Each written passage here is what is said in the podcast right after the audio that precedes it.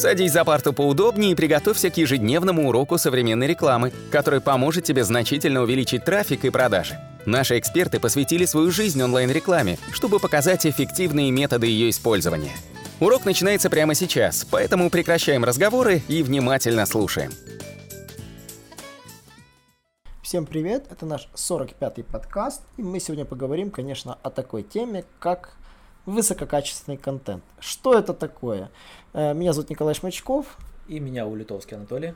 Ну и, конечно, этот вопрос к нам пришел внезапно. Я даже так сказал, это расскажет Анатолий, как он этот вопрос к нему пришел. А, да, буквально э, вчера позвонил мне друг и сказал, я смотрел твой видеокурс, э, видеоролик, и у меня возник, возник такой вопрос, что такое высококачественный контент, потому что ты постоянно подчеркиваешь этот термин. Я вам скажу, если брать алгоритм ранжирования в Google, я уверен, что и в Яндексе то же самое, что первый алгоритм ранжирования это непосредственно именно высококачественный контент. То есть это основной фактор, без которого результатов точно у вас не будет. Но при этом не все понимают, что же такое именно высококачественный контент. Я вам скажу, э, знаете, вообще, что такое контент. Контент это не просто, допустим, написанный текст. Он бывает разный, да, это бывает веб-контент, это бывает видеоконтент. К примеру, вы сейчас слушаете аудиоконтент, то есть э, бывает графический контент. То есть это в зависимости от того, где вы выкладываете информацию. Давайте обсудим, допустим, классический веб-контент, это непосредственно именно страница сайта. Из чего она состоит? Конечно, основная составляющая практически везде это текст. Да, если брать какой-то там Инстаграм, к примеру, или Pinterest, там это основная составляющая, это будет непосредственно именно картинки. Если брать YouTube это видео, то есть э, если говорить про классические сайты, да, конечно, основная составляющая это текст. Практически в любом контенте есть какой-либо написанный текст. А, второй непосредственно фактор а, это какая-то визуализация, это может быть инфографика, это может быть структура непосредственно сайта. То есть э, это и все, что вы видите, вот эту визуальную часть, это и называется словом контент. И э, как же определить меру вот этой высококачественности? Э, я вам скажу, эта мера основана исключительно на глаз. Допустим, если там Google, Яндекс, у них есть определенные алгоритмы, да, они проверяют поведенческий фактор пользователя, у них есть другие алгоритмы, которые определяют непосредственно, насколько этот контент высококачественный.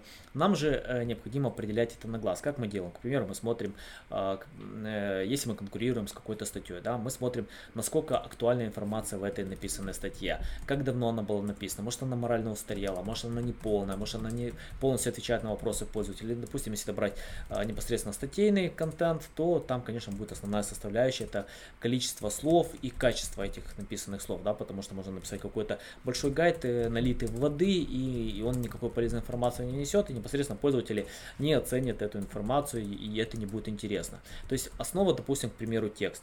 Текст должен быть написан специалистом, который действительно понимает вашу тему. То есть, если это написал какой-то копирайтер без понимания темы, взял, отрерайтил информацию с интернета, это низкого качественного контент. И поверьте, у поисковиков полно э, алгоритмов и каких-то механизмов проверить именно качество написания этого текста. Да, вы можете визуально это не увидеть, но если взять, дать какому-то профессионалу, который посмотрит, он непосредственно оценит.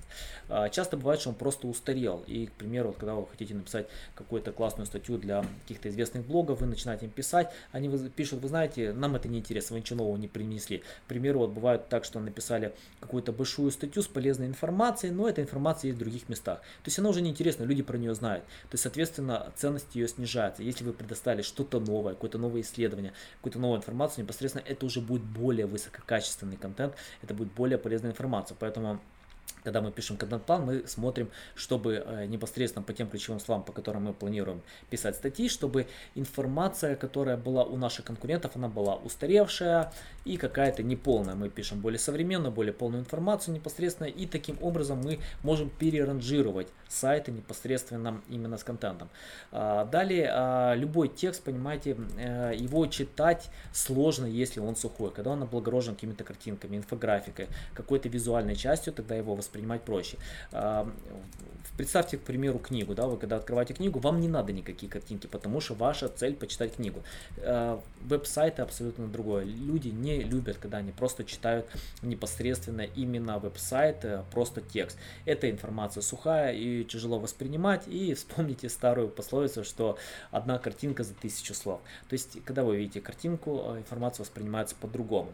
А, тот же текст тоже можно необходимо разбить на какую-то структуру, да, на какие-то подзаголовки, то есть тогда будет текст легче восприниматься и читаться, чтобы вы понимали, к примеру, пользователи заходят на сайт, и у вас есть э, менее там, 20 секунд убедить его читать страницу. И, к примеру, если он открыл ваш сайт, что он делает? Он изначально сканирует. То есть он сканирует, если он не увидит каких-то картинок, не увидит разбитую структуру, он просто уйдет. Ему будет это неинтересно.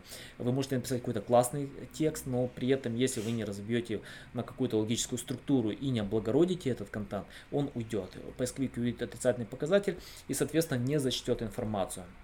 А, поэтому мы в своих статьях максимально пытаемся использовать инфографику, какие-то красивые картинки, а, а, грамотно это все выкладывать.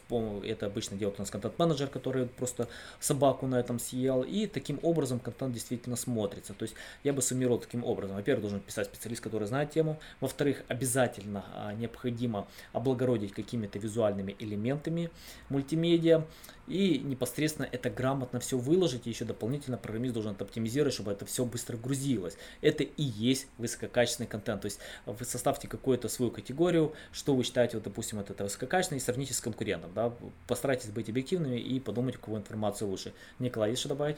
Да, есть немножко, смотрите. По поводу контента Анатолий сказал очень много информации. Я попытаюсь суммировать ее более банальными такими простыми терминами. Что определяет качество контента?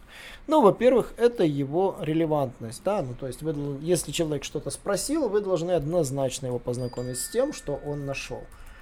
Это во-первых. То есть э, тема должна соответствовать тому, что пользователь искал. Поэтому старайтесь писать контент так, чтобы пользователь с легкостью находил тот момент, те моменты, которые он спрашивает. Потому Анатолий не зря сказал по поводу дизайна и верстки, и работы программиста по удобству вашего сайта. Второй момент это информационная полнота. Если пользователь спрашивает, допустим, как переустановить Windows, будьте добры, снабдите огромным таким гайдом, да, где вы расскажете все. Но не перебарщивайте, не пишите от Льва Толстого, то есть не делайте слишком большие, тяжелые статьи тоже плохо воспринимаются. А, тоже убедился, что ну, все должно быть в меру, то есть они должны быть достаточно большими, емкими, но не чересчур, не перебирайте. Вот. Э, стараться нужно зацепить как можно больше. Третье, конечно же, это сигнал действия. Мы все работаем здесь э, не бесплатно, да, мы все работаем для того, чтобы что-то на чем-то зарабатывать, поэтому call to action формы желательно внедрять свой контент. Если вы, конечно, вы зарабатываете на перепродаже трафика типа Google AdSense, то будьте добры, поставьте рекламные баннеры в нужные моменты между абзацами, между, допустим, между главой 2 в главой 3.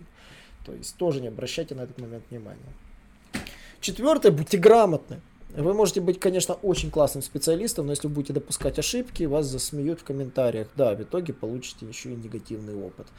А, поэтому да, нужно про описание однозначно. Второй и еще очень важный момент, это вы должны быть просто грамотными. То есть если вы будете писать э, чепуху, или вам копирайтер будет писать чепуху, такой контент никому не нужен. Поэтому, каким бы он ни был релевантным, он должен быть профессиональным.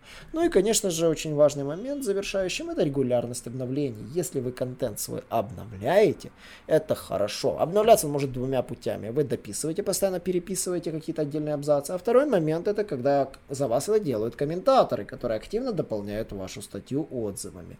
На этом, собственно, все. Я думаю, было все очень просто и понятно понятно. А, надеюсь, вопрос, этот ответ удовлетворит вашего друга Анатолия. И пускай он не забывает подписываться на наши подкасты. Все, до новых встреч. Наш урок закончился, а у тебя есть домашнее задание – применить полученные рекомендации для получения трафика и достижения успеха, о котором ты, несомненно, мечтал. Не забывай подписываться на наши аудиоподкасты и оценивать уроки. Также пиши комментарии и задавай множество вопросов, на которые ты обязательно получишь ответы. Увидимся в классе завтра с новыми современными рекомендациями.